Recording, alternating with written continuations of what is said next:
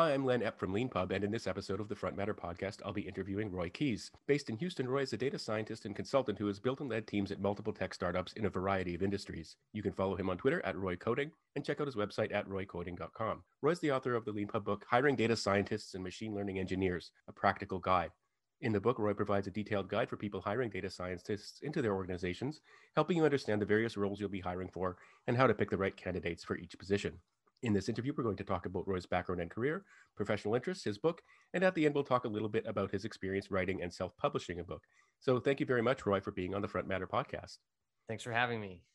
I always like to start these stories or these. I always like to start these interviews by asking people for their origin story. So I was wondering if you could talk a little bit about where you grew up and your path to a career in data science. Sure. Well, I, I guess the origin story. I, I, didn't come out of a data science egg or anything exciting like that. But uh, I, uh, well, I'll go back to where I grew up. So I, I, grew up in Kansas, which is right in the middle of the U.S. Um, and uh, I always wanted to be a marine biologist, which makes sense when you're, you know, hundreds or thousands of miles away from the nearest uh, shoreline. But uh, when I went off to uh, college, I, I ended up studying physics. And uh, eventually I ended up doing a PhD in physics.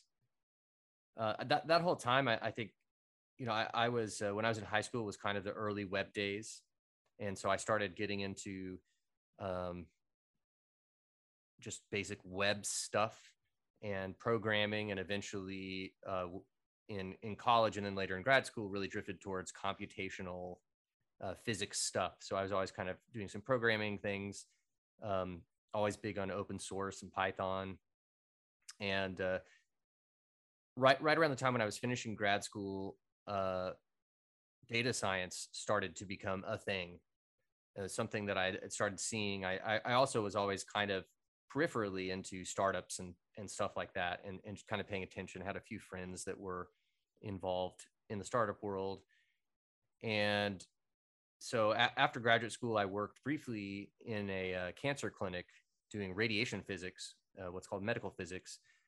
And uh, after doing that for a couple years, I uh, kind of was at a point where I needed to decide what I wanted to do going forward, and decided that maybe data science would be uh, a good choice because I thought it was really interesting. I had been learning some of these methods to try to incorporate into some of the research I had been doing, and so kind of dove head in. There were all these new at the time learning resources online, open free classes. You know, people were uh, had the desire at that point about 10 years ago to uh, educate the whole world for free with a uh, quote Ivy League education. And uh, some of the early classes that came out were, uh, you know, related to data science and machine learning and stuff. So I did that. I started doing some consulting, mostly with tech startups. Uh, eventually moved out to San Francisco and started working directly for some companies, and uh, then also, you know, at some point moved back to Houston, which is where I went to college, and uh, have been here for the last five years or so. And in in the course of that time, I have uh, you know started out as an individual contributor doing a lot of the hands-on stuff, and then eventually um, making the sort of blind jump into management and actually uh, enjoying it a lot. I mean, I like uh, working with um, all the people on my team. You know, I, I feel kind of as a manager that uh, if you can get high quality people on your team, which I think I've been incredibly lucky in that regard, then then they uh, they can serve as a you, you know they, they can certainly amplify or multiply whatever you could have done yourself. So sometimes that's a that's a great feeling. I mean, um, you're still you're still somebody's boss, which uh, doesn't always go as smoothly as you might like or something. But uh, I I actually enjoy that, and and one of the areas that I just spent a ton of time on, and also I think enjoyed was was related to hiring. Yeah, thanks very much for sharing that story. Um, that's really interesting, though, the, the path that you went down. Um, you, it was funny, you reminded me of an old memory at the beginning. I grew up in Saskatchewan in the middle of Canada, um, which, like Kansas, I imagine is very flat. Yes. Um, and there actually is, at least where I grew up, there is a connection between the prairies and the sea, which is that in the pre kind of radar days, prairie kids were um, good candidates for the Navy because they could judge distances so well. Interesting. yeah. if you don't, I mean, if you if you've never grown up in a very flat place, it's, it might be hard to imagine like being able to see the horizon, right? And when you spin around in every direction, yes. and no uh, trees. Uh, and no trees. Exactly. Exactly. I suppose uh, as long as you don't uh, get immediately seasick. Yeah, exactly. Well, I imagine that'd be a big problem. um, uh, and so, yeah, so you, you, you mentioned you did a PhD. It was in physics, I believe, uh, and you did that in, in Houston. Uh, the PhD I did in, in New Mexico at the University of New Mexico. Oh, New Mexico. Okay, okay. Yes. And what was the subject of the of your dissertation? So uh, I initially went out there actually to do stuff related to quantum computing. I was probably about ten years too early for that uh, to really uh, be a, a, viable path. Maybe maybe twenty years too early actually. Uh, but then I, I at some point I ended up switching over to what's called medical physics, which is sort of an, a field of applied physics that is uh, mostly mostly deals with radiation therapy for cancer treatment and for diagnostic imaging like x-rays ct scans mris ultrasound that kind of stuff. So i i actually i did a clinical master's degree in there while i was in grad school which is aimed at training people to be able to work in a hospital setting. And then my research itself was uh, focused on what's called particle therapy. That's using big accelerators to shoot beams of charged particles uh, into people and try to uh, kill off tumor cells. And my specific research was uh, all almost all computational focused, uh, but it was it was basically around trying to figure out how you could do these calculations more quickly. Because when you when you treat a cancer patient with radiation therapy, the uh, radiation doctor, the radiation oncologist, they basically say, okay, here's here's your tumor, and we want to deliver this dose to those tumor cells. But at the same time, we want to uh, make sure that the dose to some of these other healthy tissues is below certain thresholds. Especially, it depends on the organ because different organs have different sensitivities to radiation. So uh, there's a, a computational problem in there about how you set up the geometry of the of the radiation delivery and everything to try to achieve those targets. And while I wasn't working on the geometric problem, um, I, I, did my my grad school was uh, my, my I had two advisors. One was in the physics department. One was in the, the computer science department. My advisor that was in the computer science department, he focused on this computational geometry, which was optimizing these problems.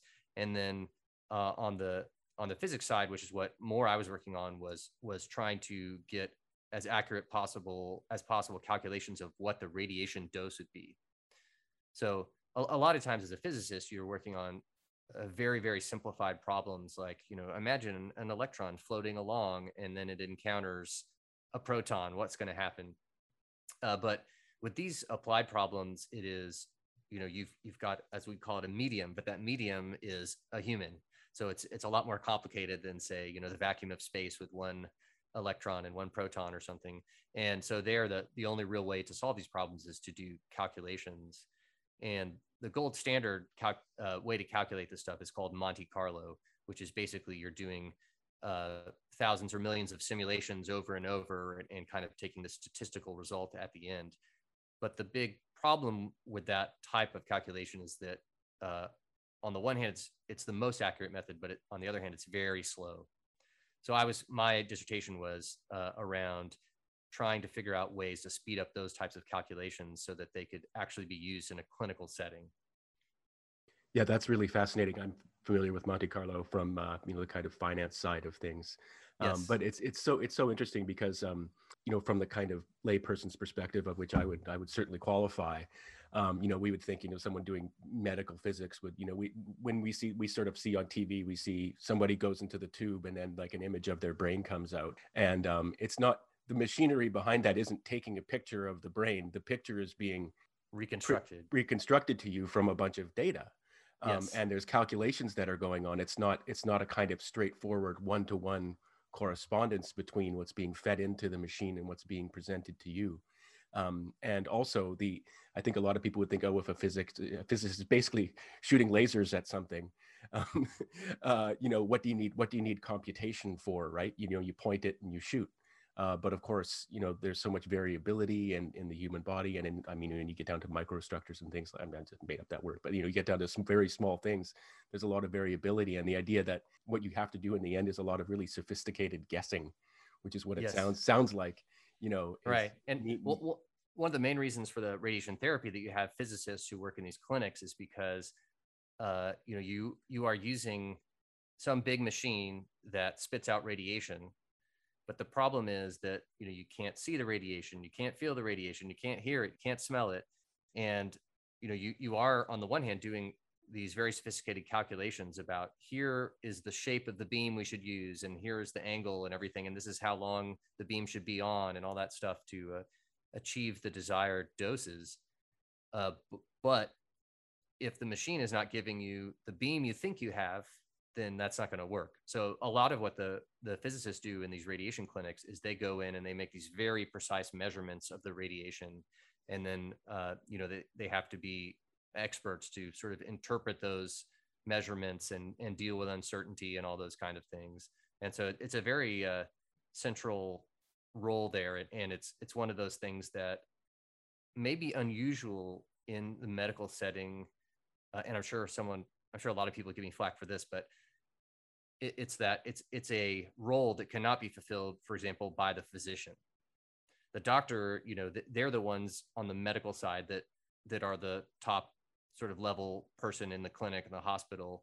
They have the you know the most qualifications, but at the same time, uh, you know they don't they're not experts in like the physics side. I'm sure that maybe maybe people like pharmacists would say something similar that you know they're doing some chemistry and pharma uh, uh, I, I don't remember all the terms at the top of my head. It's been long enough, but uh, you know, kind of things where there's like this level of expertise that's needed uh, that just doesn't exist with anyone else. Yeah, I, am a doctor, not a physicist, Jim. Um, right. Right. uh, but yeah, no, that that that sounds just like really fascinating work to have done. Um, and it's it's really interesting. I was uh, just thinking about it, you know, going over your bio on LinkedIn and stuff like that. What it must have been like to go from a kind of structured world, an academic kind of degree like a phd and i didn't know about the, the clinical work that training that you did as well. And to go from that into the just fray of the startup world what was that yeah, experience like?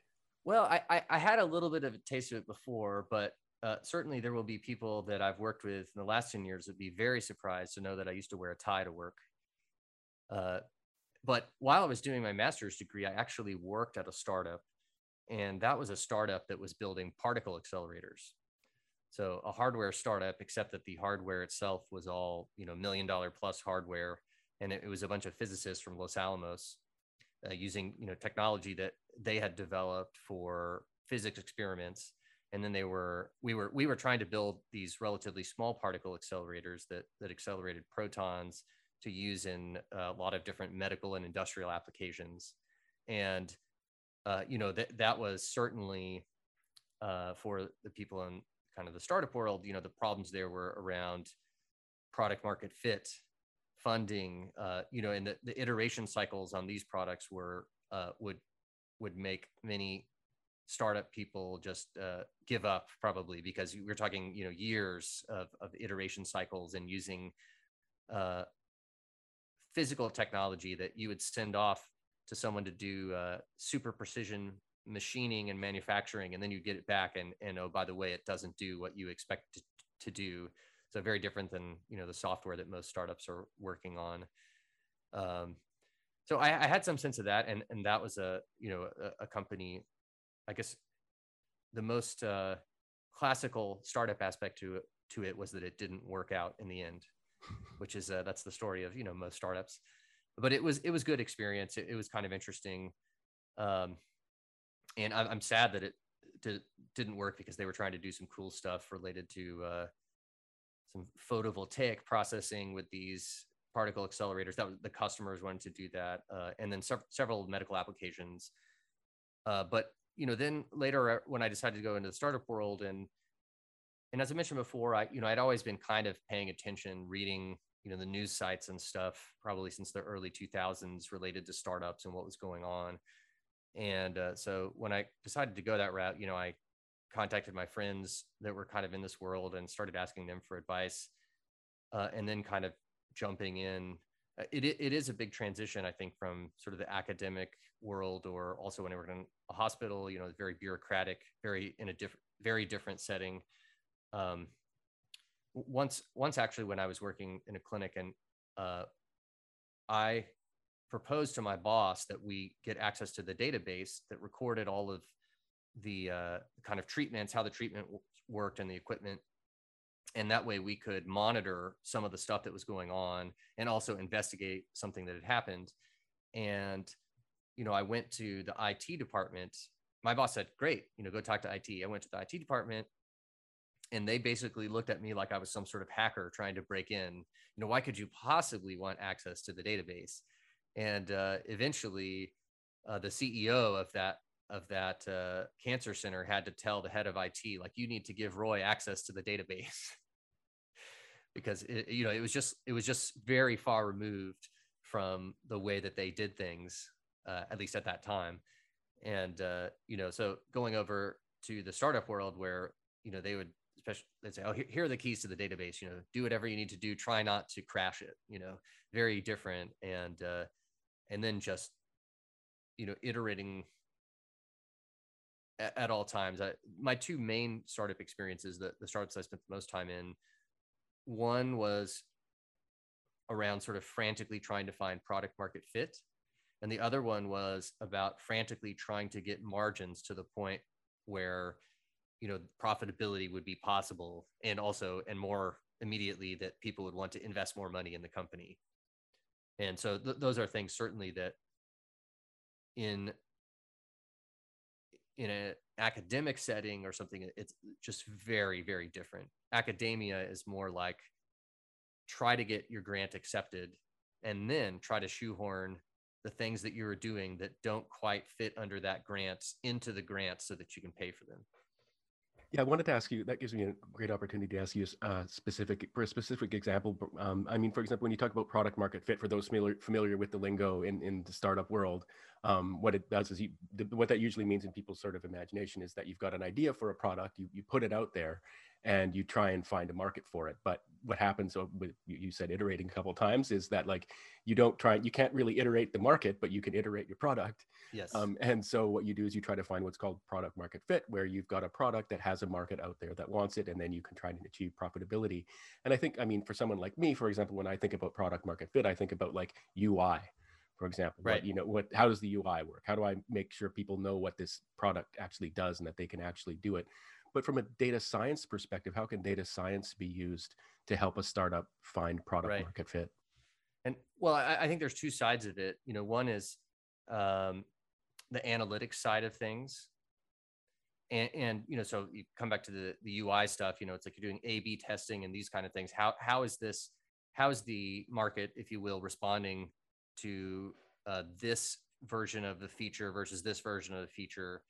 uh, you know, and then on, on the other side of it is sort of like the if you're if you are building a product that is powered by data, so data driven somehow, and then there's often a question, you know, people people love data science and machine learning and artificial intelligence. You know, r- right now it's very uh, very popular, we'll say, and but there's there's often a question of of whether the thing that you could build using those techniques is actually solving a problem that people have. So a lot of it is, you know, I, I mean, the, the founder of a company, you know, they might come into something and say, oh, we're going to, we'll use a lot of lingo here. We're going to disrupt this market using AI, something like that. And, you know, it may be, uh, if they're not on the technical side of this, you know, it may be that they've seen a demo of some sort of technique and they're like, oh, you know, if we just apply it to this domain, then that'll make all the difference and we can build a product that's better than these other ones. But uh, you know, often it's it's hard to know if if the these techniques that you're using are actually going to perform well enough or if the data is actually going to be available or you know if you're going to have to spy on people or do something that people don't like but but also ultimately are you going to actually be able to build something that is better enough than the other solutions that exist uh, that that people will want it? And there's just such a sort of allure to the the buzzwords of things like AI that that that kind of uh, you know it, it pulls people in and they want to do that but it's it's often you know you often just you have no idea at the outset if you could build something that will actually give you give value to the customers give you that product market fit you need. And you know that it, it could be that really what you need is just a uh, reasonable system and a reasonable ui and ux kind of experience that that people want and that the ai component is is small to none in there yeah, I've got a lot of questions to ask you. I think about um about, about this kind of thing. I mean, for example, we're going to have to go into, and you do this at the beginning of your book, go a little bit into terminology. What's data science? What's machine learning, engineering?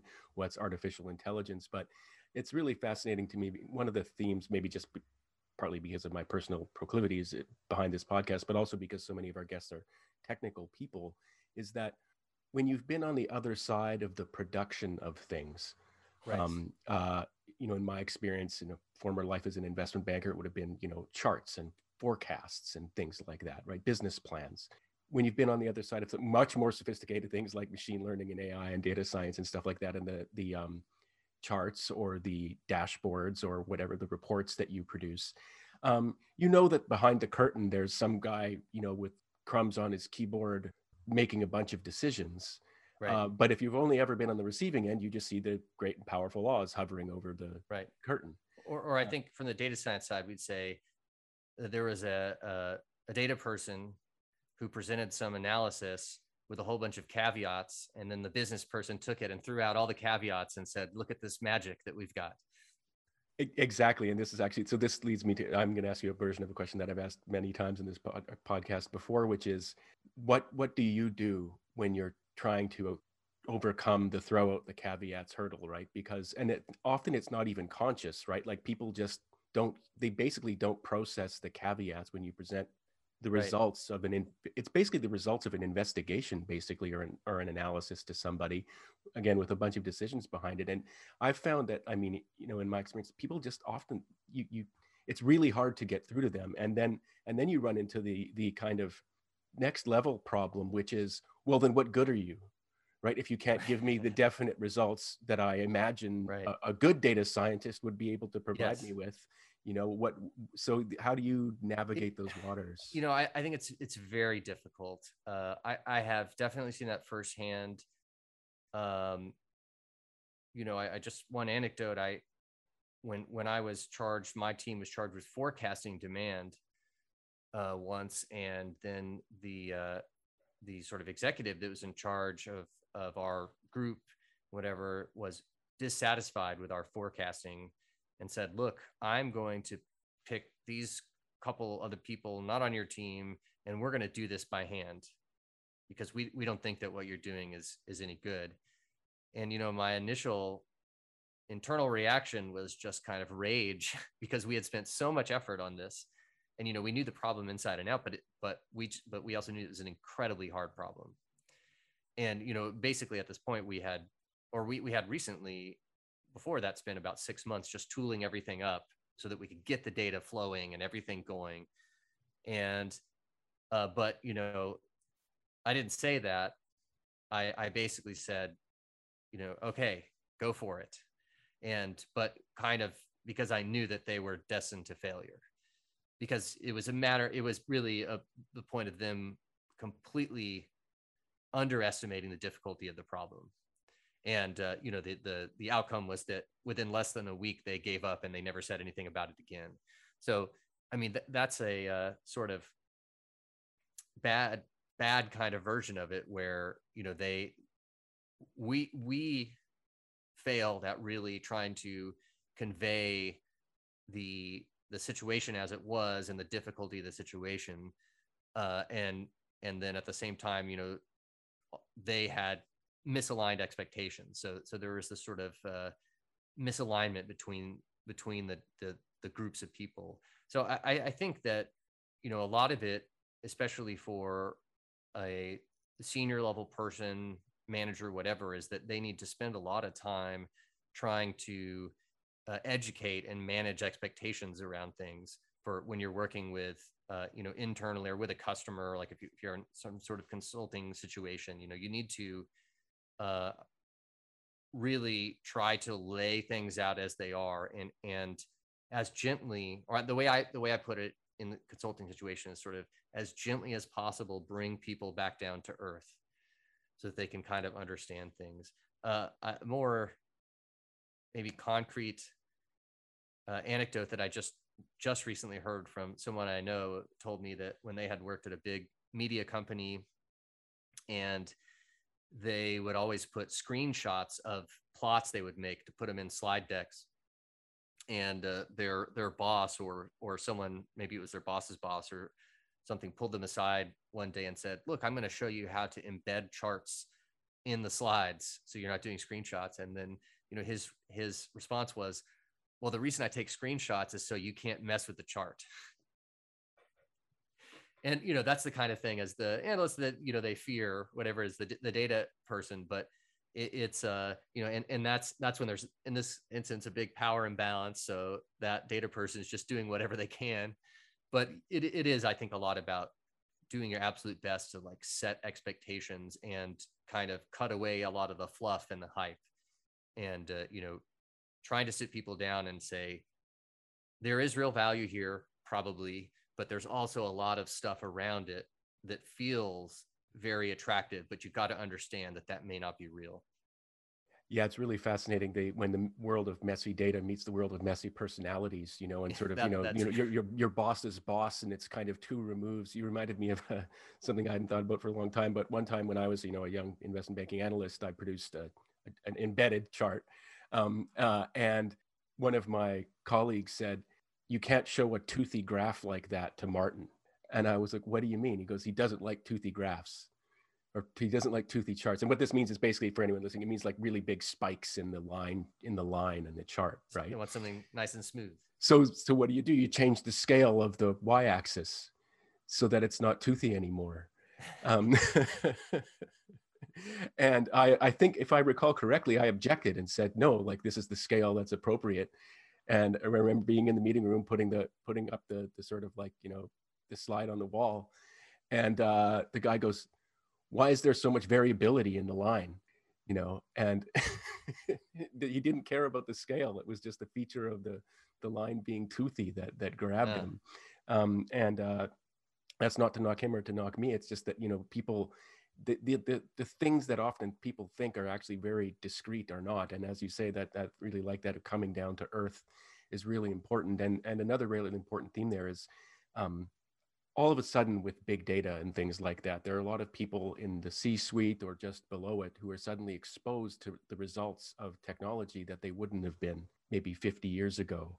And old strategies for management that perhaps even endorsed or approved the idea of zero domain expertise, for example, which is the idea that an executive shouldn't know anything about how mm. things work because they're operating at the level of how things work from the management perspective. Right.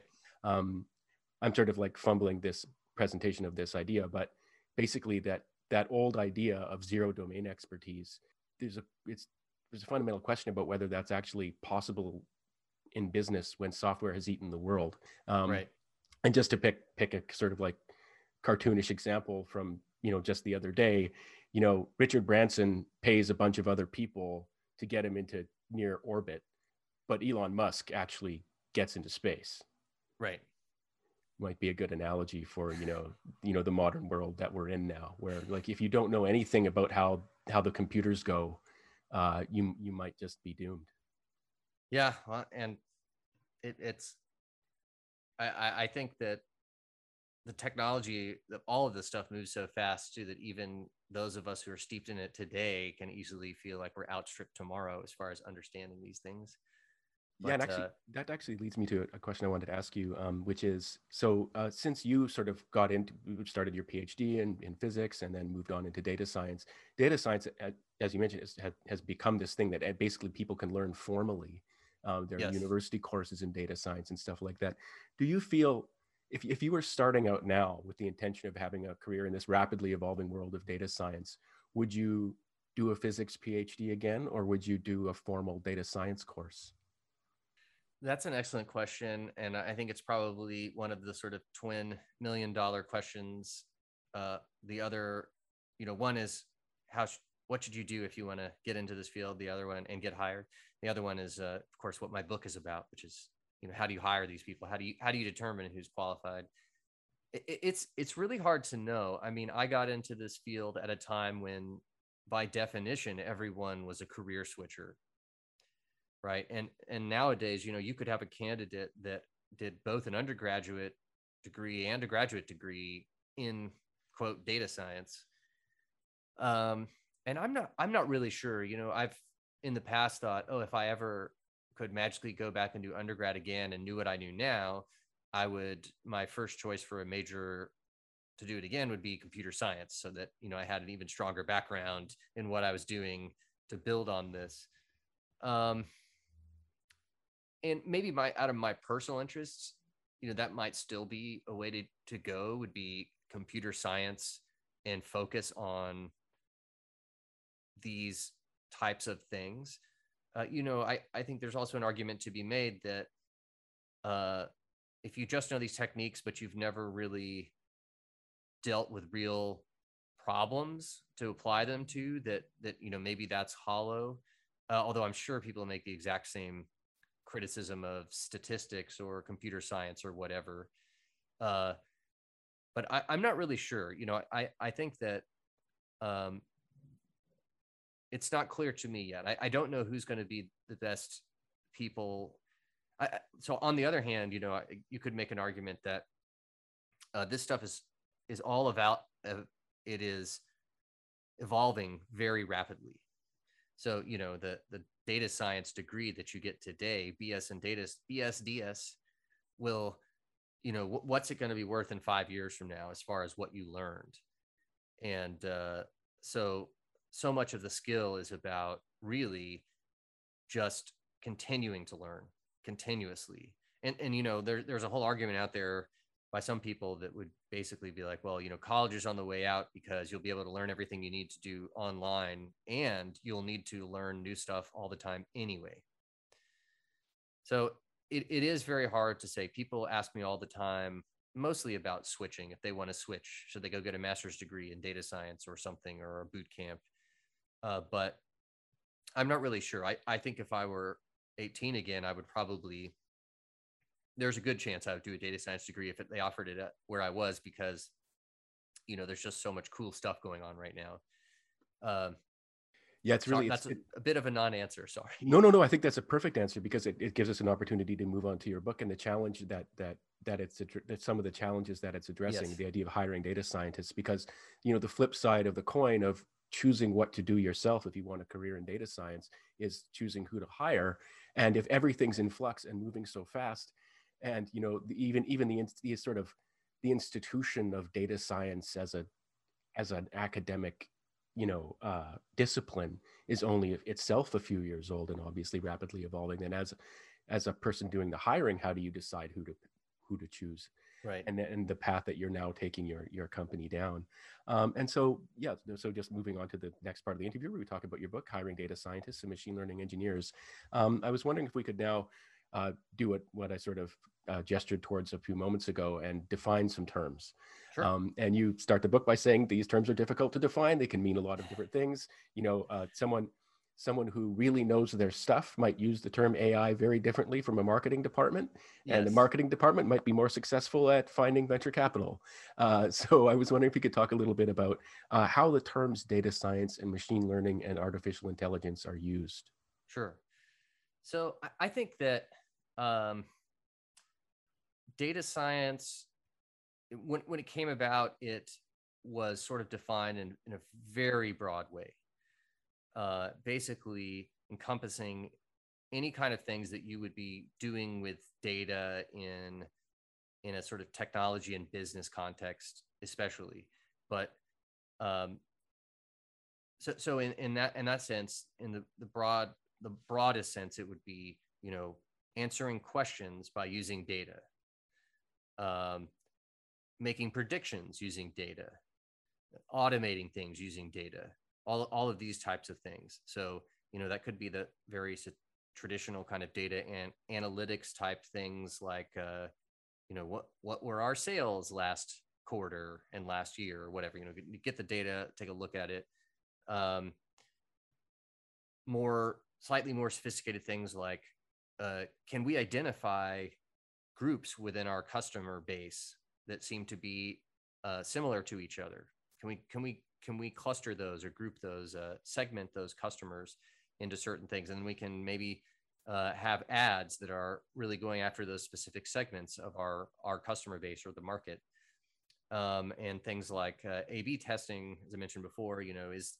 is there's supposedly some famous Google one where they tried out 41 different shades of blue on their search button to see which one got the most clicks or something like that. You know, can we statistically show that this is a better idea than our last idea?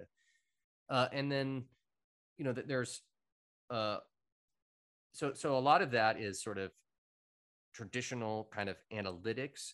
There's some more sophisticated statistical techniques. And then there's also machine learning stuff that kind of came out of the computer science world and that's building these predictive models. You know you, you want to predict what price a house is going to sell for. You want to uh, do search and try to try to rank what are the links that that someone doing a search term you know that they're doing a search. And for this search term what are they most likely to actually want as a as a result or recommend products or music or whatever else?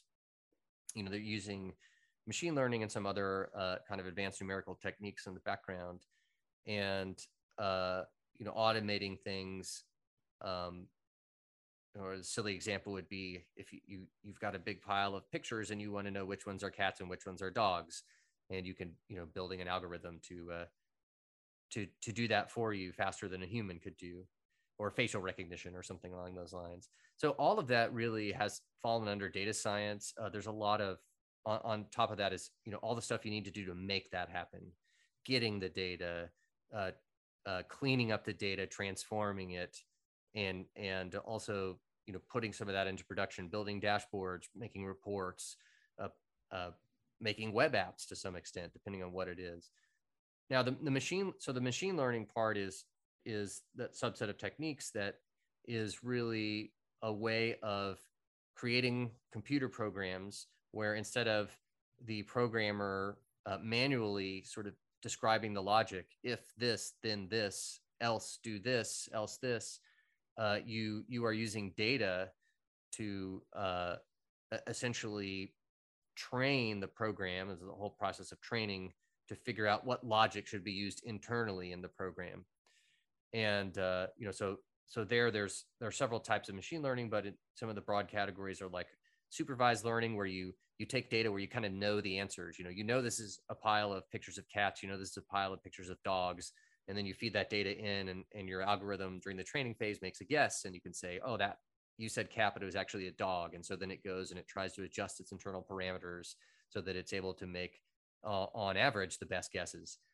Uh, and then there's also unsupervised learning, things you're doing where you don't necessarily know. So that would be like the uh, customer segmentation I mentioned before. Like if you had a ton of music and you wanted to classify it into genres, but uh, you know there's you, but you don't know. You just have say in in the old days millions of MP3 files or something, and certainly something that a human could do. But uh, when you have to do it at scale, you you want to try to build an algorithm to do that and uh, so you're trying to extract meaningful features as i'd call it from this so you might think of things in music like uh, beats per minute and uh, how loud it is and and uh, if you can identify certain instruments or whatever and metadata that might go along with it. But uh, you know there, there are still if it's unlabeled as a uh, for unsupervised learning then you you know you've got a lot of questions. Well how many genres should we should the music break down into?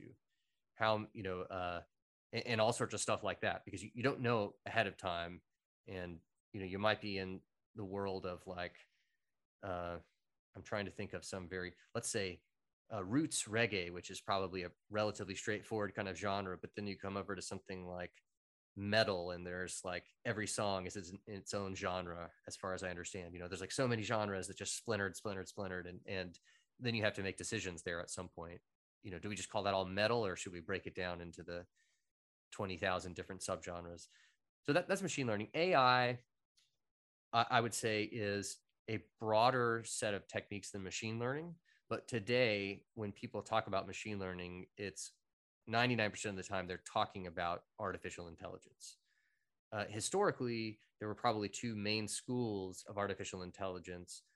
Uh, one was actually was trying to go in and handwrite all the logic rules to make decisions. And famously, in the 80s and 90s, people used what were called expert systems, and they would, you know, go and interview the uh, the radiologist and say, okay, how do we tell if there's a nodule in this chest X-ray or whatever? And and then say, well, I look for something that's about a centimeter across and it's brighter than the others, and blah blah blah. And then so in the expert systems world or knowledge-based AI uh, or rules-based AI, you know, you would try to go and, and really codify those decision uh, rules. Whereas in in the uh, the machine learning world, the idea was that you you would try to use the data that you had to teach the the program what those rules were, and uh, and so and then AI has a long history of sort of these uh, they called AI winters and sort of booms and busts where people got very excited and then it didn't work out, and uh, then they got excited again and then it didn't work out, and you know at the moment we're kind of in this the last decade or so uh, a pretty pretty high high for for AI, all based on machine learning. And uh, you know we've we've been able to demonstrate a lot of actual value that can come out of these techniques. And uh, but but at the same time, you know, from a the perspective of someone who works in this field, you know, the a- AI term just gets abused so much and uh, so it, it's one of those things that I think I'm I think I put this in my book, but the kind of standard joke is that um, you know when you're when you're out to raise money you say ai but when you're out to hire people you say mls machine learning right? That's what they're actually doing. And it just uh, sort of it, it's not going to rub those people the wrong way if you say machine learning and that's what you're doing. Whereas if you say ai you know people feel like oh this is you know marketing the the human resources has been infected by the marketing people kind of thing and uh, so so that, that i'd say those are those are kind of the the layout of those three terms. Um yeah i think those are really great explanations. Um uh it's funny another another ai joke that that you reminded me of is that that something is something is called artificial intelligence until we build a machine that can do it and then it's right. then it's not intelligence anymore. Um uh, but uh, yeah, that um, that description you give in your book of of saying, I, I, really like the way you contrast, you know, just like a programmer writing out all the logical rules. If this, then that, and that machine learning, you can understand it as saying, if this, then ask the machine. and and then do what the machine does. But right. that's one that's one of the reasons that it's easier for people to think of it as that's what I think one of the reasons people are so often tempted to call it artificial intelligence because you're it's kind of like asking somebody to do something for you and you don't know you don't have to go into their head and know exactly what's going on but something's coming out that there where there's no straightforward relationship for you between the yes. input and the output so it's sort of natural to relate to something like that as a form of, right. of intelligence um, one of the examples i like to give to contrast those is is uh, decision trees or flow charts you know that that's something where if you were a doctor and you'd say oh well you know is their heartbeat above this beats per minute you know is is their temperature below this? Is their blood pressure above this? You know and you can think of writing down those rules and that, that would be your flow chart or your decision tree. Uh, and and you could easily write that as a program right? Uh, whereas the machine learning typically like in in the supervised scenario where you knew sort of the the uh, symptoms going in and you knew what the outcome was what you would do is you you would put that information that data into the the training algorithm with the with the machine learning and it would eventually in the end uh, it would just try out all these different combinations of those decision rules. So you know maybe it'd say is is the temperature over uh, 37 degrees celsius? Well maybe it starts off by saying well what if it's over 45 degrees celsius? Which by the way you'd be dead probably if you're that hot. But you know and it, it's going to just keep trying a bunch of different rules hopefully in a in a way that can actually find good rules. But then it might end up on on the same kind of uh, similar decisions that a human would make, or or very different ones if it ends up getting better results in the end. It's just going to, and so you can think of it as those are two ways where you could build the same algorithm, but one is you just using what you as a human knew, and the other one is like just pouring in all the data to try to figure it out. Now, of course, it's only going to be as good as the data you have. And I, I guess you could also say your your algorithm that you write down to make your uh, flow chart or decision tree is only going to be as good as the knowledge that you have internalized. Uh, so now that we've built up this pretty good foundation of understanding what data science and machine learning and artificial intelligence are, and uh, what the sort of business or startup practices can be that that that, that they can be applied to, um, let's say you're uh, the typical person that you know your book is is meant for, which is you've now been you're working for a company, whether it's big, medium, or small, and you've been tasked with uh, hiring a data science team. Uh, what do you do? Well, the, the way I go about it in the book is, you know, it's really about first is try to figure out what you need and and why. So I I try to start you know off with the fundamental questions of you know what are you trying to achieve? What are your business goals? And then trying to kind of be as specific as possible and kind of break that down and to see what roles make sense to actually get you help you you know meet those goals achieve those goals that you have for for your business or organization. Uh, and and then kind of go from there. So the probably the, the highlight there for me is like understanding what you want to do and then trying to describe as crisply as possible what the roles are that you need and that that you know that helps you for several reasons but um, one of one of those things is just kind of under overcoming all of the confusion that's out there. And, uh, you know, you can argue about whether, for example, job applicants will actually read the job description or not. But uh, the, the classic problems that you kind of run into are here's an ad for a data scientist and a bunch of data scientists apply, but, you know, they may have all been doing very different stuff than what you need them to do but you know your description of it was very broad. We want you to get value from our data something like that you know and uh, and in the end that's kind of bad for everybody because you wasted a bunch of your time and they wasted a bunch of their time because it was actually very different. And, and even worse you know if you hire someone and and uh, you haven't conveyed what it is this role is is really aimed at and they have very different expectations.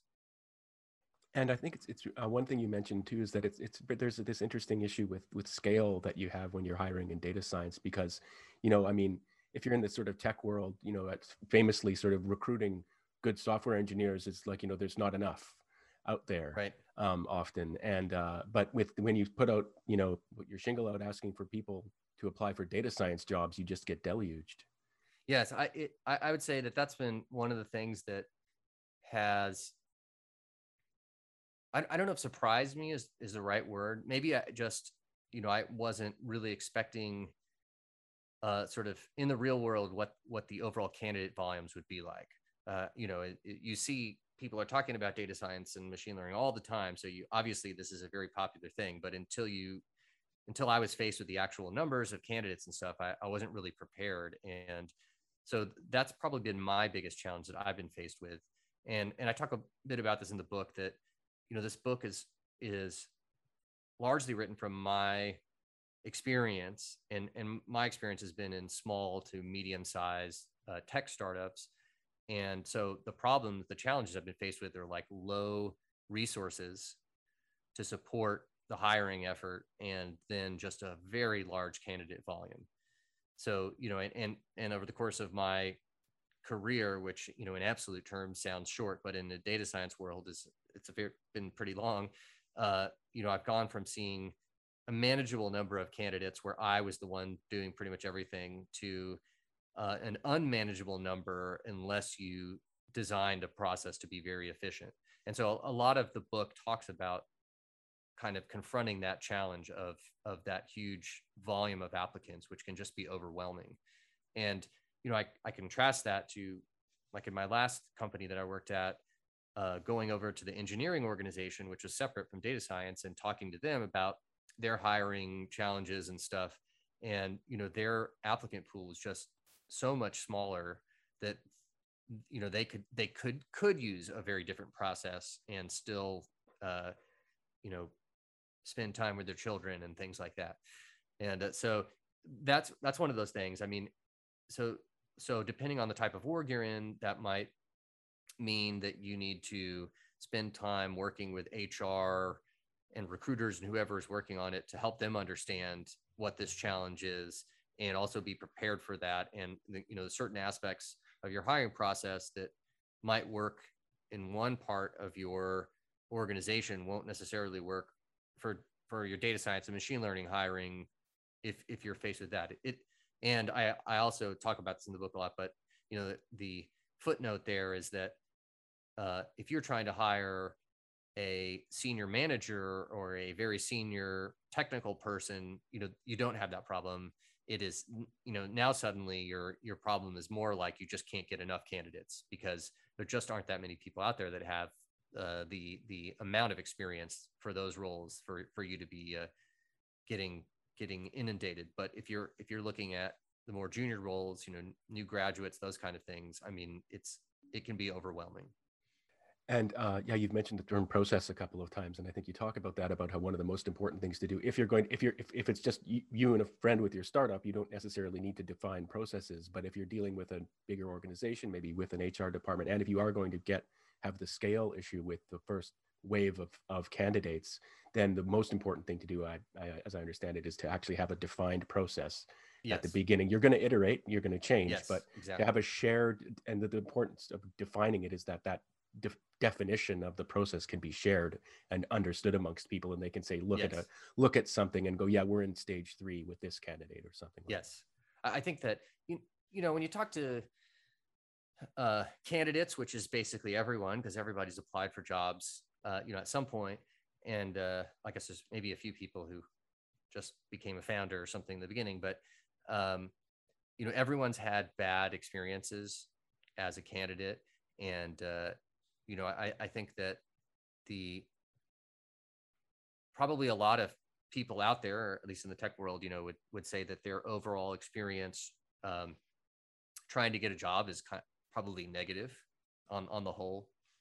And, you know, some of it is, I, I mean, I think it's a fundamentally difficult challenge, you know, just try, trying to hire, trying to do it in a way that is effective, efficient, and fair. I think that's just it's just very difficult.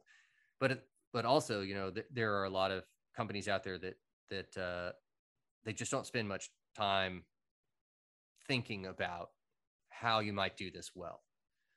Uh, and I guess that's the goal of my book is to help people like give them a set of questions and a thing to follow to try to do this well. But uh, I, I, think that it's uh, I yeah, no, no, no, no, that's okay. I think that, that you just reminded me of something, a discussion I had a while ago with somebody about the, the, this very same issue. And it was one of the things that they said was that recruitment is marketing uh, for, yeah. for the company. And that's something really important. And I, mean, I say this specifically with respect to sympathy for people on the candidate side of the desk, right? Or the process, right? It's that like, if you keep that in mind as a, as someone who's working on the recruitment side, that this is actually marketing for the company, um, that that can really help you not just like i mean there's there's the sort of squishy element of empathy and stuff like that which is actually really important but there's also like this is actually important for our business that we treat people well right and transparency well, and a good process and fairness right. and things like that are all really important features of the, the other version i've heard uh, from people i know that worked at amazon you know they would say that one of the rules they had there and you know uh, maybe bringing up amazon is good or bad depending on who you are but they they they would say that you know we treat each applicant uh, they are a customer. And like our number one value or whatever in the company is that you know we give outstanding customer service. And i'm sure people could disagree about that too specifically but you know uh, people i knew who had been hiring managers there they'd say you know so we have these things where whatever guidelines rules targets that we're trying to follow where you know we want to get back to people in these very short time cycles you know we want to do all this stuff you know we want we want them to come away feeling like they got uh, the equivalent of great customer service. And and i think that that is a very challenging but uh, correct goal to have in your process. Um, you know there's if you have hundreds or thousands or even more applicants you know there there's no way that everyone can come away from the, that process being happy, especially because, you know, you get a thousand candidates and you hire one person, you know there are 999 that that didn't get hired. And uh, certainly some of those don't care at all but but certainly some people are going to be very unhappy. Uh, but you know you you don't want them to be able to objectively point out things that were unfair or unprofessional or whatever in there. You know uh, ideally all of those people will come back and apply again the next time around um, it's really interesting. I know your, your book is you know explicitly directed at people who are going to be hiring into data science, but um, any one of those thousand candidates would probably be uh, it would probably be a good decision for them to read the book too, because uh, if you know what people on the other one of the really important lessons in getting hired is to know what it's like to be on the other side and what they're looking for. And so, uh, for anyone listening uh, who here who is looking for a career in data science and isn't going to be on the hiring side until they've been hired in the first place uh, if you could give them one one piece of advice or maybe a couple pieces of advice for how they should engage in the application process and the interview process what what advice would you give them? Well besides buy my book. Yeah. or maybe the second piece of advice would be buy two copies. Uh, you, I, I think the main thing that, that I've told people along these lines is that it's important to set your expectations realistically. So part of that is that, you know, uh, like I've mentioned, there there are just so many candidates out there that unless you are just absolutely outstanding, you know, much of the time you are going to get rejected. And so, so that that's one piece. I mean, that that's a little bit that's an unsatisfying sort of answer around stoicism or something but it is the reality. You know, I, I talked to many candidates who would come talk to me after they had applied and got rejected, and and you know there may have been no weakness that I could point out that they had, but you know they need to understand that they're up against a very large candidate pool, and there are people that are even stronger than them as far as like you know the signals that are coming to us. Uh, so that's that's one thing, uh, and uh, I think that's probably a baseline um, I, think otherwise, a lot of it is about numbers, applying widely. Uh, if you, and this this almost feels a little bit like cheating, but if you know if you know people that work at a company and it sounds like a really good fit, then trying to get some sort of referral or or whatever, and uh, you know you may be put on some sort of short list. Uh, that's not something actually that I've ever done you know just in the in the in the uh uh with the goal of fairness in mind we kind of put everyone on the same level. Uh that's a hard thing to do. It's very enticing to see someone with a strong resume or whatever and and not do that. And a lot of people wouldn't do that but that's the general um, rule that i've followed is to uh you know try to treat everyone fairly. Um but that doesn't that doesn't mean that it's bad advice i'd say to try to get that because a lot of places that that is the case i i think that's probably a bad bad practice but uh that that is uh, what places do and, and i think that it's you know it's very different depending on what level you're coming in. if you're coming in at the entry level like i said is you know that's what it, if you're coming in on on the more senior level uh, a lot of that is done in in a more conversational way right? Uh, you know, you can imagine, especially the further away you get from the technical stuff, uh, the more subjective a lot of the the skills are and everything. And so, if you're if you're a manager, you know, you want to have your firm handshake or whatever. Uh, but yeah, I, I think those are probably my two main pieces of advice and and then and then the other baseline i guess is you know most of these companies are going to give people assessments technical assessments of one kind or another and you should do your best to prepare for those a lot of times they're bad assessments they're unfair whatever you know they're testing you on inverting binary trees which is not something that data scientists ever need to do but uh, they, they may be doing that but if that's the reality then you you often have to go out there and do it. Um, so those are probably the things there's no magic formula. Uh, it's uh, uh, it's I, I think that they're the, the people trying to get hired are in basically an equally difficult situation as the people trying to hire. Yeah, one one just one last question I have about that is very specific. So, um, in programming, in the world of software engineering and stuff like that, often when before you've had your first job, one thing that people are often advised to do is to have side projects of their own. So some little app that you've built somewhere right. and people can get find the source code on GitHub and and look at it and stuff like that. So even if you haven't had a job, uh, you might actually have something that you've built that you can point people to and it might even have users who can refer you and say oh i know so and so they built this and i use it every day right, in right. my such and such task. Right. Is that true in the data science world as well?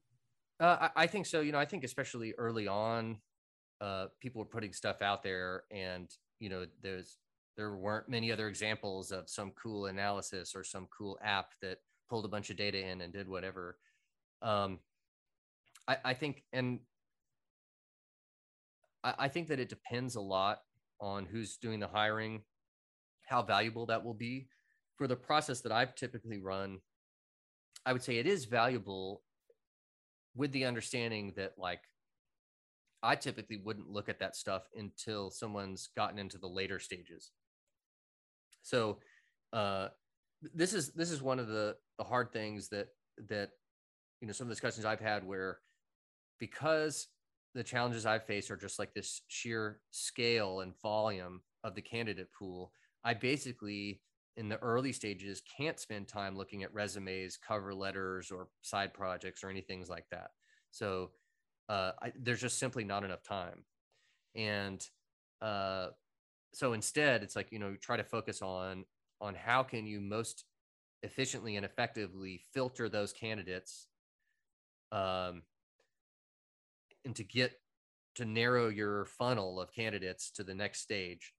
And uh, you know, I as I mentioned, I I ended up adopting the process where I wouldn't even look at resumes. And and for a few reasons. One is that there are so many resumes that you just can't tell apart. Uh, and then you know the other ones is that oftentimes the resumes are uh, you, you know the the quality of the resume as far as getting the signal about the candidate is so it can be so unreliable that uh, you know that you can sort of uh, waste your time looking doing that too. And you know certainly the technical skills assessments that would give are, are imperfect at best but it's it's it's kind of a, a fair way relatively fair, as fair as you probably could be, way to to do some sort of assessment um, that that will still allow you to deal with that uh, that volume and that scale. So, as I mentioned in other ones, you know, you may you could have a thousand candidates and they're all Grace Hopper or whoever you know is is incredible, but like you just don't have enough time to to talk to each one certainly uh, in in in your process and and so that's that's basically uh, the way that that I look at that. So now, like as I said before, if you've made it a couple stages in, then then you know then we start looking at candidates in a more thorough way, and, and then you know I'm looking at their resume, usually not as not as a filter, and and and the project's not as a filter, but as additional pieces of information. You know, it might be like, oh, can you tell us about this, or or like you know we're hiring for let's say time series forecasting but we also notice that they've done work on audio and you know somehow that ties into something that we want to do. So we might be say oh well this candidate these candidates are about the same but this person you know they showed that they can use this technology or they have this experience or whatever that's additional. So so i i i think that compared to sort of traditional hiring methods that's a little bit flipped as far as using the resume much later in the process yeah, thanks very much for sharing that. And for anyone interested in getting more into the details of, uh, you know, how you can build a process to, to deal with uh, such a large volume of applicants in such a kind of indeterminate industry with maybe indeterminate demands from management, uh, please buy the book, Hiring Data Scientists and Machine Learning Engineers. Um, and so just moving on to the last part of the interview where we talk about your experience, uh, the, the craft and process and, you know, experience just of writing, writing and self-publishing a book. I guess my first question would be, um, why did you choose Leanpub as a platform for writing and publishing it? So I didn't really set out to write a book. Um, I was last year kind of during the pandemic and in the beginning of the pandemic, uh, I and most of my team were laid off from the company we were at because uh, just all, along with a lot of other people at that time. And uh, so I ended up doing uh, a bunch of consulting and then at the same time i was like looking for uh, i was looking for ideas to build a software startup and a software company. And and as part of the software company the one of i ended up kind of focusing on ideas around hiring because i'd just been spending so much time on that and i wasn't happy with the tools that existed. And i was trying to figure out you know were there was there some software that i could try to build that would help people be more effective and efficient and fair in, in their hiring process. And so uh, as part of that i started um, basically interviewing a whole bunch of hiring managers to, tr- to ask them about the, the challenges they were facing and, and what their process was and, and you know how, how they went about everything. At the same time i'm having a bunch of conversations with clients and potential clients that are basically you know uh, who should i be hiring and how do i hire them and how do i structure my team and and all these things like that so strategic stuff around their stuff they're doing so basically uh, you know, at some point I was like, oh, I should just write a series of blog posts that covers a lot of this stuff so that I can essentially point people to that. And uh, and then the, a couple things happened kind of simultaneously, coincidentally. Uh, one was that I had been uh, sort of hanging out on the uh, SaaS SaaS Slack uh, SaaS Twitter world or something. People who are building these SaaS companies, and and I saw someone said something like, "Hey, you know, before you don't need to wait until your software is ready to release. You know, the first thing you release could be a newsletter or a white paper or something along those lines while you're still, you know, trying to get your product out the door to help you, you know, build some credibility and get, you know, uh, market, make the market aware of you, things like that. And then uh, the other thing was that I, uh, my, uh, my friend Joel Grus, he had just released his most recent book, uh, and that was on LeanPub uh, versus. So he decided to self-publish it versus going with a traditional publisher like he had with his last uh, his book before that. And so, you know, I kind of very naively thought, hey, maybe I should just instead of writing those blog posts, which I had I had drafted a couple of them, I should put that out as a book and sell that. And you know, it can't possibly take more than a couple months. And so, uh, you know, looking at LeanPub, when I went and I checked out his book, his uh, Joel's book is, uh, I believe it's called 10 Essays on FizzBuzz. And, uh, you know, I went and checked it out and, and then, you know, I looked around and I said, oh, you know, this, this is a platform that looks like it will allow me to get things done quickly. I, I would say that, you know, that was the main thing. And, and, you know, my goal was it, it my primary goal we'll say is not to be like a best-selling author uh, but rather you know to get some stuff out there that i could promote and help me towards the goals that i have now of course uh, i grossly you know miss misunderestimated or maybe how long it's going to take or maybe i overestimated my abilities whatever it was uh, but you know maybe if i had 100% full time, very focused. I could have done it all in two months, but uh, you know, I, uh, my consulting work and other stuff kind of intervened, so so my uh, pace was a little bit slower. But uh, you know, I ended up writing this on LeanPub. The other thing was, you know, that immediately jumped out to me was I'm a computer person, uh, or I guess I don't know. I don't know what you. I don't know if you can just say you're a computer person if you work in the tech world and you know program and stuff. You're like a you are like people in, people will definitely call you that if you are yeah, in, incorrigible insufferable computer geek i guess at that point right is uh, so so you know with with leanpub i one of the things i immediately saw was the markdown workflow that was available and i normally write my notes and things in markdown and uh, just integration i i chose to write my book with the markdown to github workflow and then um, you know leanpub then goes and grabs that and and builds all of the the ebook stuff. I, I didn't really mess around uh, with with other stuff. I was i was pretty happy from the beginning and you know especially that i could uh put my book page up on basically day one and say here it is and then start spamming people i knew to say look i'm going to write a book uh, here it is please sign up please put put in a, a price you think would be fair what you'd be willing to pay and get started. And and I think that was really good just to kind of start gauging interest and also uh, getting people uh, a little bit ready, whet their appetite, maybe. Uh, I, I did. I will say that the very first thing I did was make a book cover, which everyone told me that I shouldn't be wasting my time on that. But uh, to me, making the making the book book cover and putting it up on the Leanpub landing page for my book was like, you know, it was saying, "Oh, this is real now. I need to do this. I need to complete this." And then, you know, I started getting some pre-orders and everything, and and uh, so you know, then at that point, uh, it, you you really start thinking, yeah, I, I should probably finish this. People have already paid me money, and uh, I'm on the hook at this point. Yeah, thanks very much for sharing that. Um, that is actually one of the uh, one of we think of one of our most important features. Actually, is that the moment you create a book, we create a landing page for your book and encourage you to fill it out and fill out your profile. And the reason is a, it makes it seem real. B, it gives people an opportunity to sign up and say, "Hey, I, I'm interested in this book," and gives you um, motivation to do it. And um, that's you know it without those things, it just seems like it's just you and an idea. Uh, but anything being out there, including having a cover, is actually there as much for you at the beginning of a project right. as it is as it is for other people.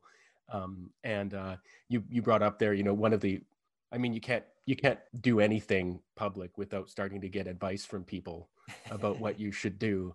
And I would say, here's my advice: when you create a landing page for a book project, make a nice book cover image that is the first thing that you well the first thing you should do is create the book landing page but the second thing you should do is uh, make a book cover it's really important and uh, in, in particular it's very important in the self-publishing space because it's a sign that you are serious about what you're doing and and you're going to try hard right i mean the skill of the skill of making a, a good book cover is a unique skill and it's not the same as writing a good book on any topic but sure. the fact that you you put in the effort to do it is is not unique to the craft of, of making a right. making I, I have gotten a, a, few compliments on the book cover which i made myself so i felt proud about that but uh um and then i'm sure you know it, it's a there's no accounting for taste so who knows but uh so that that was that was a good uh you know starting experience.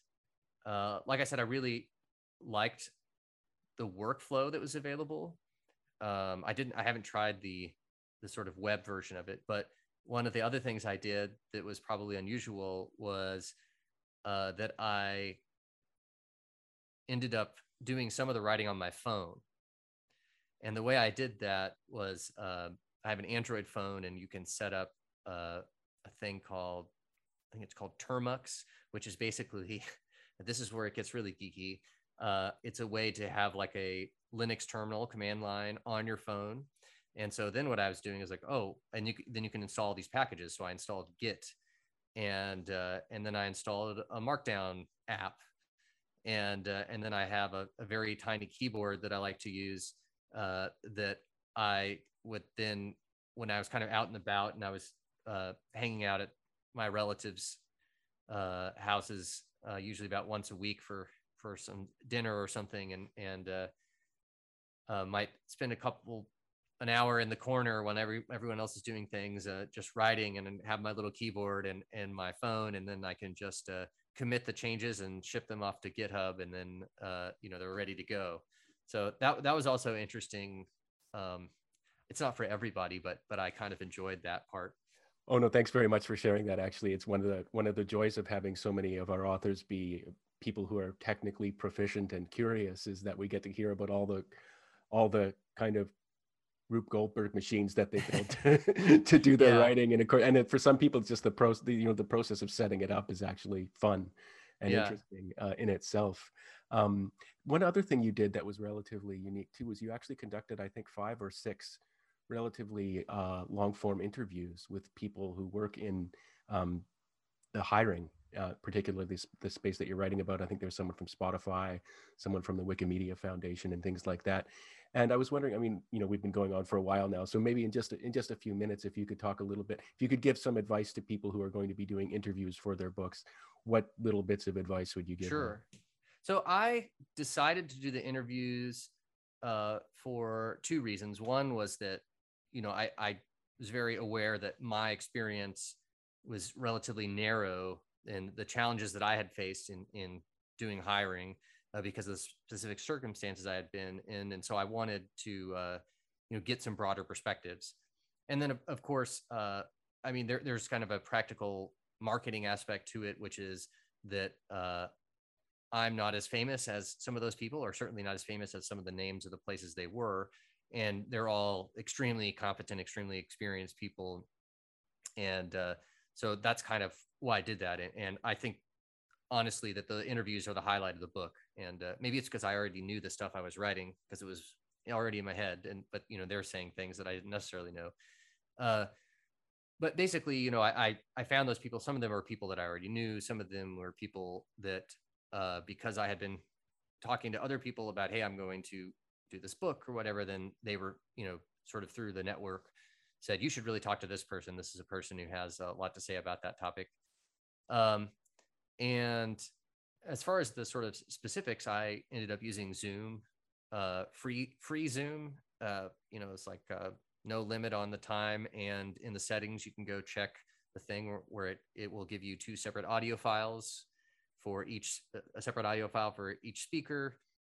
Uh, so so very good for uh, low budget podcasting and stuff like that. Uh, and, and and I had some ambition to turn the interviews that I did into some podcasts or clips or whatever that I'll use to uh, help promote the book or something. I'm not not sure yet. So you know, I I uh, talked to those people. I I set up a list of questions.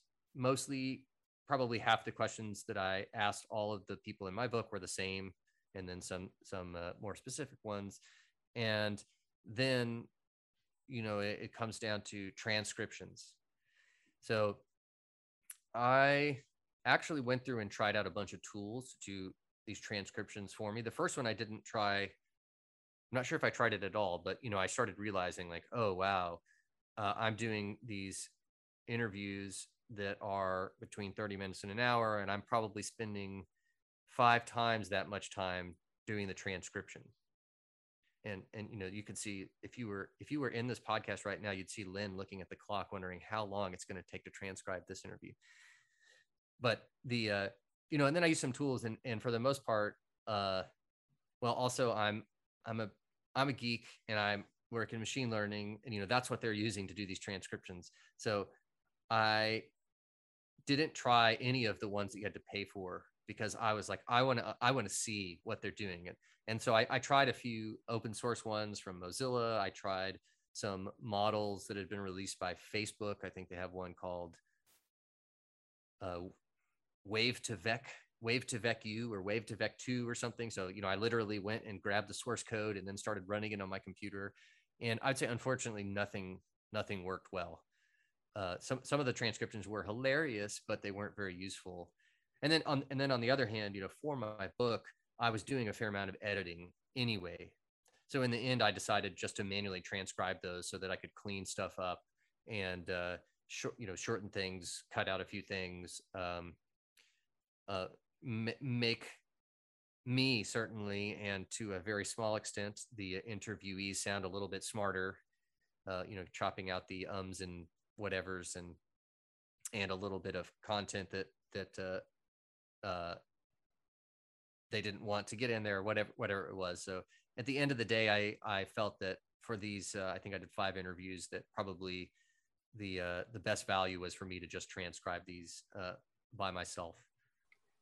Yeah, thanks very much for sharing the details of that process. Um, uh, it's it's um, we actually have a professional transcriber um, that, wow, yeah. that we that we that we pay to do it. Um, I, I do an editorial pass afterwards. Uh, if you, by the way, if anyone listening, if you do um, like the transcriptions of our podcasts on LeanPub, uh, I can put you in touch with our transcriber named Alice McDonough.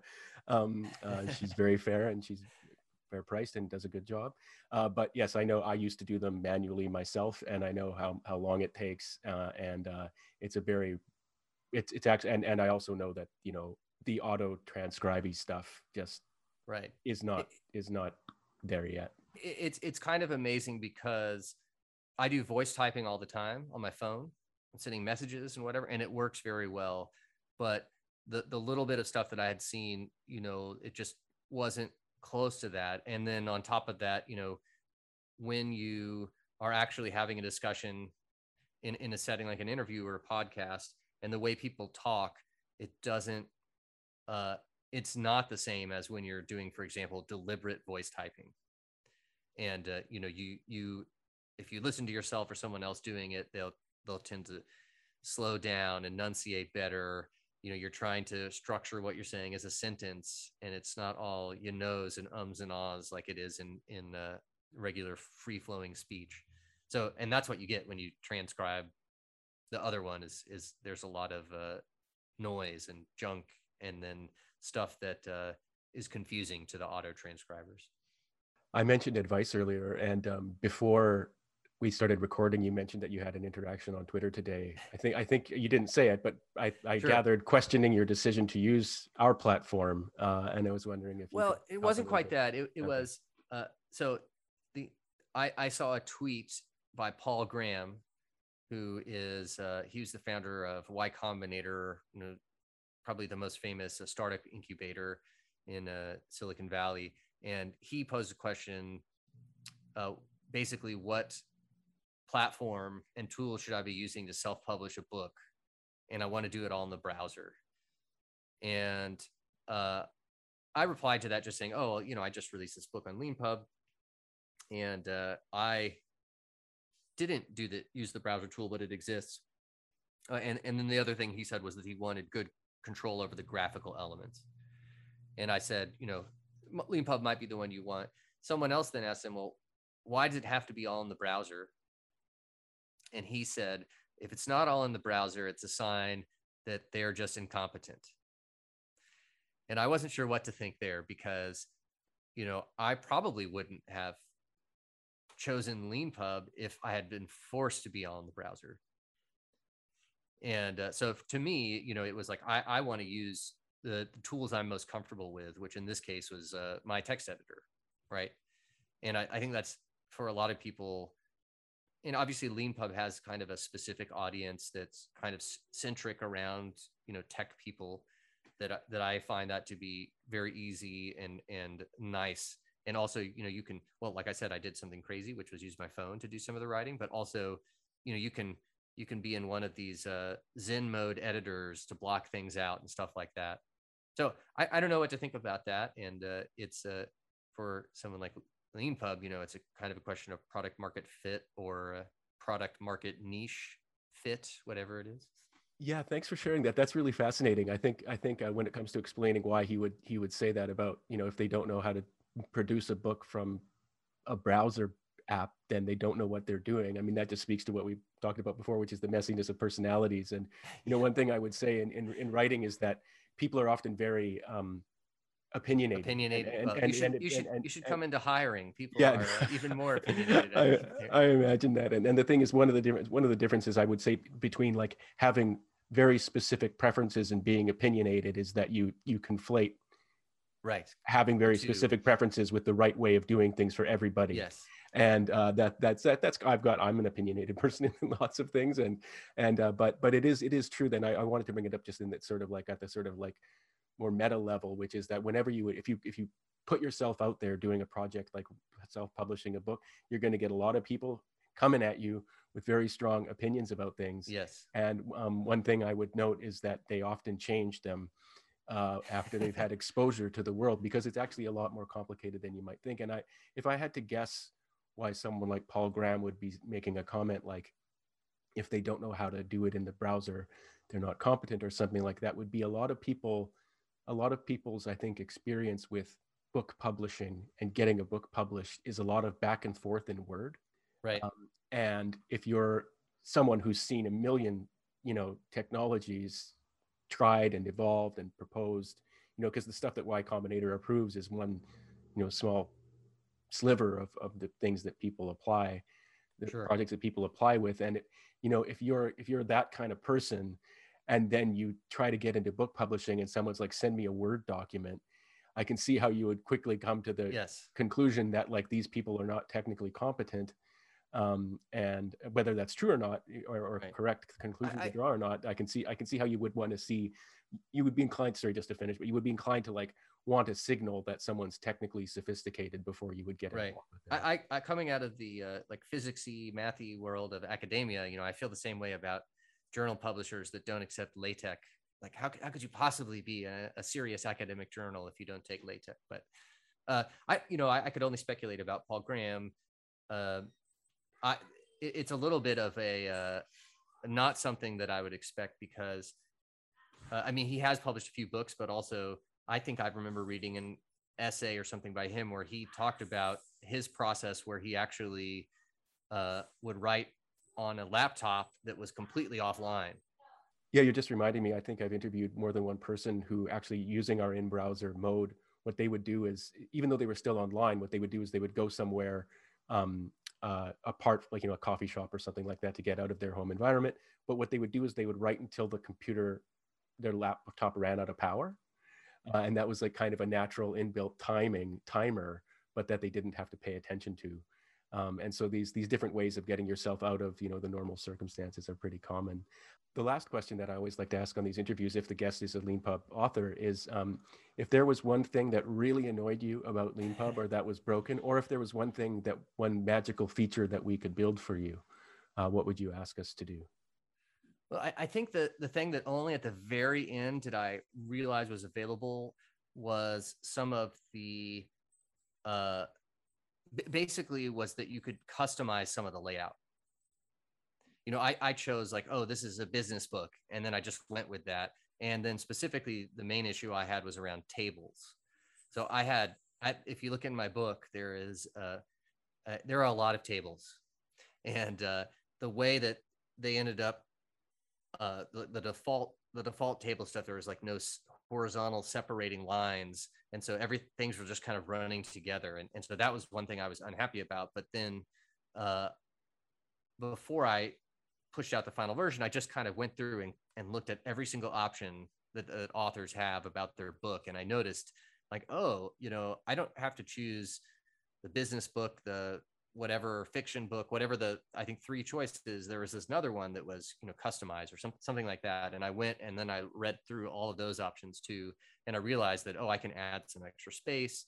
Uh, I can add lines between there. And, you know, I, I'd say I actually searched the forum several times to see if I could find something like that, and I could never find anything that pointed me there. So it was really, I just kind of wasn't specifically looking for this, but I kind of did a dragnet just to make sure that there wasn't anything I was leaving out of, you know, important options. I, I think the other one um, is I, am considering doing uh, some pay, some actual physical books, and uh, you know, I'm coming into this with n- no experience uh, publishing a book, and so the the real question to me is like, what is the absolute easiest way to go from what I've just written to uh, a physical book, or or maybe a better question also would just be like to very broad uh, distribution. And I've tried to kind of stay away from Amazon just out of laziness slash preference. But uh, you know, I'm kind of looking at it now because thinking about physical books, I and I thought about that because I thought maybe I would just print a few as keepsakes and give them to, for example, the people I interviewed as just a thank you. Here's a physical copy of the book. But when I looked at a couple places that did digital printing, they also had, you know, what looks to be one click set up a storefront and you can sell those books and print on demand. And so I, have been looking into that uh, in recent days just to try to figure out what's the best option. But I feel like, uh, you know, if there was a dead simple way to do that, that that would be incredible. Yeah, thanks very much for sharing both of those points. On the first one, um, what I was talking about for those listening um, is that every LeanPub book has four theme options. Uh, the first is um, fiction. The second is nonfiction. The third is business. Oh wait, no, the third. I think it's no, it's fiction, nonfiction, and technical. Now we got rid of the the business theme, um, and or the name. We we just renamed it to nonfiction because uh, that's obviously more more broad. I, I hope um, my book is mostly nonfiction. yeah, but um, but then there's the custom option as well. And um, if you if you choose the custom option and you're on a, a, a you know a, a, standard or pro plan, then you have all these sort of global formatting settings for your book that you can tweak. And we do we do by the way add to those from time to time based on they're they're basically every single one of those is because an author asked for it at some point. Um, we don't do everything everybody asks us for, but if you're writing a Leanpub book and you're getting to the point where you want to do some more customized global formatting settings, and there's something that you need that we don't provide, uh, please feel free to reach out to us and ask if, if there's some way to do it or if, if we can build that in. Uh, and on the second point, um, we do, I believe we have at least one, way. there might actually be two guest posts that I can point you to and we'll put links to these in the in the transcription of the episode. Uh, guest posts from Leanpub authors who've gone into print and who outlined their process. Um, the main answer there, though, is that we have a print-ready PDF export flow, um, so that once you've writ- written your book using one of Leanpub's writing workflows, um, you can then just choose some settings, whatever, whatever, you know, the sort of page size and stuff like that. And then you just click one button and we give you the print ready PDF file that you need that you can then take to various print on demand self-publishing sites and services and things like that and you just upload it and add some metadata and descriptive descriptive stuff as usual and so we, we give you the option to do that uh, more generally um, that the idea of uh, going wide or going narrow, as they sort of, well, I don't know if they say going narrow, but they definitely say going wide in the self publishing blogosphere. And that idea is that you've written a book, good for you. You've, you've got it in ebook format, good for you. You've got it in print ready PDF format, good for you. Now put it out everywhere you can. Um, and the, the other the other view, of course, and that's by the way, that's as, assuming that none of the services that you're using have exclusivity requirements or anything like that. Right. Um, but the other the other approach obviously is point everybody to one place. Um, and so this is just a sort of you know decision that any self-published author has to make do i want everything in one place or do i want it in many places if it's in many places which one do i prioritize uh, pointing people to um, and yeah it's a choice. I mean our, our, you know at least i will say not speaking for leanpub but like the, the advice i always give is go wide. Put your book up in as many places as you're comfortable putting it up um, and and as many places as you like you know if you don't want to enjoy if you don't want to manage all the data coming from all 10 different places do five whatever whatever whatever works for you. But having your book up in more than one place at least at the beginning is a is a really good idea because a you'll reach more people presumably but b if you do narrow it down to one in the end you'll only know which one you should choose after having tried tried more than one um, and so if you find for example that you might find, for example, that you're selling more copies on Amazon, but you might find that you're making more money from Leanpub. Right. Um, and, you know, because we pay higher royalty rate. And so, you know, balancing those things out then depends on what's your goal. If your goal to uh, increase your public profile, well, then you don't necessarily care about money so much. As your goal to sort of attract clients to your consulting business or something like that, um, you know, then reaching as many people as you can is maybe more important than making money. Right um, you know, and, and, and I, I yeah. think that it, you know, the, the question that people ask me is, oh, is this going to be on Amazon? And uh, I, I haven't decided that yet. I still don't. I don't understand all the the uh, the details related to launching this on Amazon and if I'll need to do anything. But uh, certainly one of the parts about Leanpub that I've really appreciated is uh, a, a, very large degree of sort of um, we're partners with the author in and we feel that being non-exclusive is in their best interest and uh, you know so so really like the ownership I, I i have the ownership of my book and i can do whatever i want with it and i i, I feel like uh, that's minimally very aligned with my values but i think also probably just very good for the authors. Oh yeah i mean that's that's actually one of the in addition to being bad about letting people know that we have custom formats we're also not very good at messaging about the fact that you don't need to publish your book on, on leanpub at all if you use it to write your book and create your your your pdf epub and mobi files. Um, it, it's a perfectly like a perfect leanpub use case for a self-published author is to use leanpub to write the book and create the EPUB, like the, the ebook files, but never publish on LeanPub at all. That's, that's, you know, we're, we're here to be the best place in the world to, to write uh, books as well as, as well as hopefully publish them. But that writing part, if that's all you use LeanPub for, then, then that's a perfectly good, good uh, case for us. Uh, well, uh, Roy, thank you very much for taking time out of your afternoon. Well, let, Uh, let me let me ask one oh, more sure. feature request, Sure. which is for a brief time I was the n- number one top book on LeanPub, and and I really want a badge on my homepage that says that I was the top seller. Uh, thank There you very much for suggesting that. That's a, that's a great feature request. I'll, I'll I'll make a story uh, for that for the team right right away. Um, uh, yeah, people love getting on on the bestseller lists for stuff like that. It is actually really important that we that we find a way of surfacing that because it helps people understand how good a book is uh, and how much reach it has. And uh, so yeah, so thank you, Roy, very much for being on the Front Matter podcast and for being a Lean Pub author. Thank you so much for having me.